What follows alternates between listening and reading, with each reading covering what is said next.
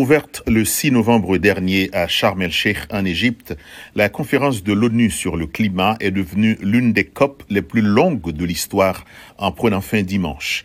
Une déclaration finale, fruit de nombreux compromis, a été adoptée, mais sans ambition nouvelle par rapport à la COP26 de Glasgow en 2021. Cette édition a cependant vu l'adoption d'une résolution historique sur la compensation des dégâts du changement climatique subis par les pays pauvres.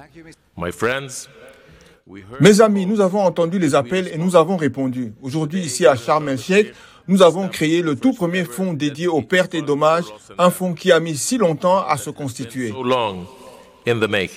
Monsieur Choukri a ajouté que ça n'a pas été facile, mais la COP27 a rempli sa mission. De son côté, l'Union européenne s'est dite déçue alors que le Premier ministre britannique, Rishi Sunak, a appelé à en faire plus. Pour Antonio Guterres, secrétaire général de l'ONU, il est impératif de réduire drastiquement les émissions maintenant, et c'est une question à laquelle cette COP n'a pas répondu. Cette COP a fait un pas important vers la justice. Je salue la décision de créer un fonds pour les pertes et dommages et de le rendre opérationnel dans la période à venir.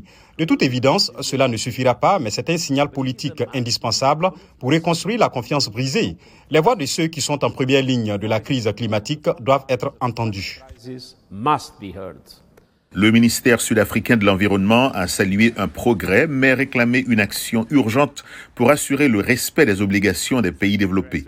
La Chine a salué l'accord noué lors de la COP27, mais la porte-parole du ministère des Affaires étrangères à Pékin, Mao Ning, a prévenu qu'il reste encore un long chemin à parcourir en matière de coopération mondiale contre le réchauffement climatique.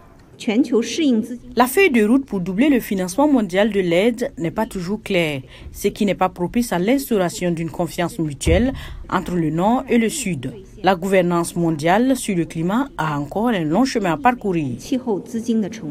Dans sa décision finale, la COP27 réaffirme la nécessité de contenir le réchauffement à 1,5 degré Celsius et rappeler que les entorses à cet engagement donnent lieu aux catastrophes climatiques, sécheresses, mégafeux et inondations dévastatrices.